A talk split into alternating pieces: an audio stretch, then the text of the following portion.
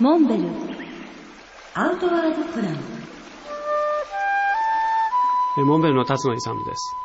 えー今日はテレマックスキーのお話をします。まあ、テレマックスキーをご存知の方も大勢いらっしゃると思いますけれども、まあ、一般的にスキーというと、クリスチャニア、あすなわちアルパインスキーということが一般的なイメージなんですけれども、テレマックスキーというのは、まあ、簡単に言えば、えー歩くスキー、ノルディックのスキー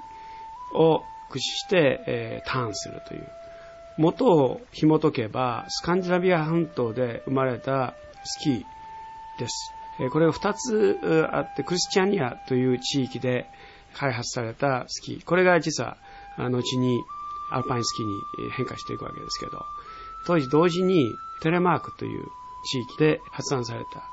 そこから進化してきたのがテレマークスキ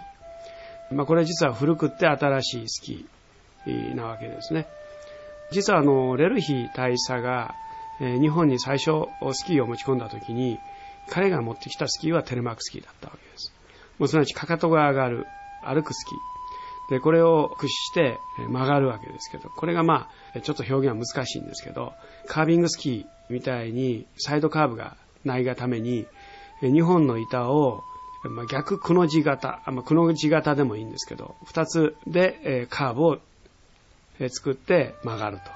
という、ちょっと特殊な技術がいります。まあ、それゆえに奥が深い。なかなか簡単に曲がらないっていうところが、このミソで、ただし、そのスキーで移動は簡単というのは、もともとが歩くスキー、かかとが上がりますから、スキーの裏にシールを貼り付けてですね、坂でも登っていくという、まあ、要するに歩いてどんどんツーリングができると。こういうもんで、これはまあ登山の一つの道具として、大いに有効な道具だと思います。このスキーを使って、実はいろんなところに行動範囲が広がっていきます。いわゆるピステ、ゲレンデを飛び出してですね、え林間をどんどん移動していくと。下るだけじゃなくって登っていく。登ったり下ったりしながら、いろんな景色を楽しみながら、ツーリングを楽しむことができます。こんなスキーを一度試してみられたらいかがでしょうか。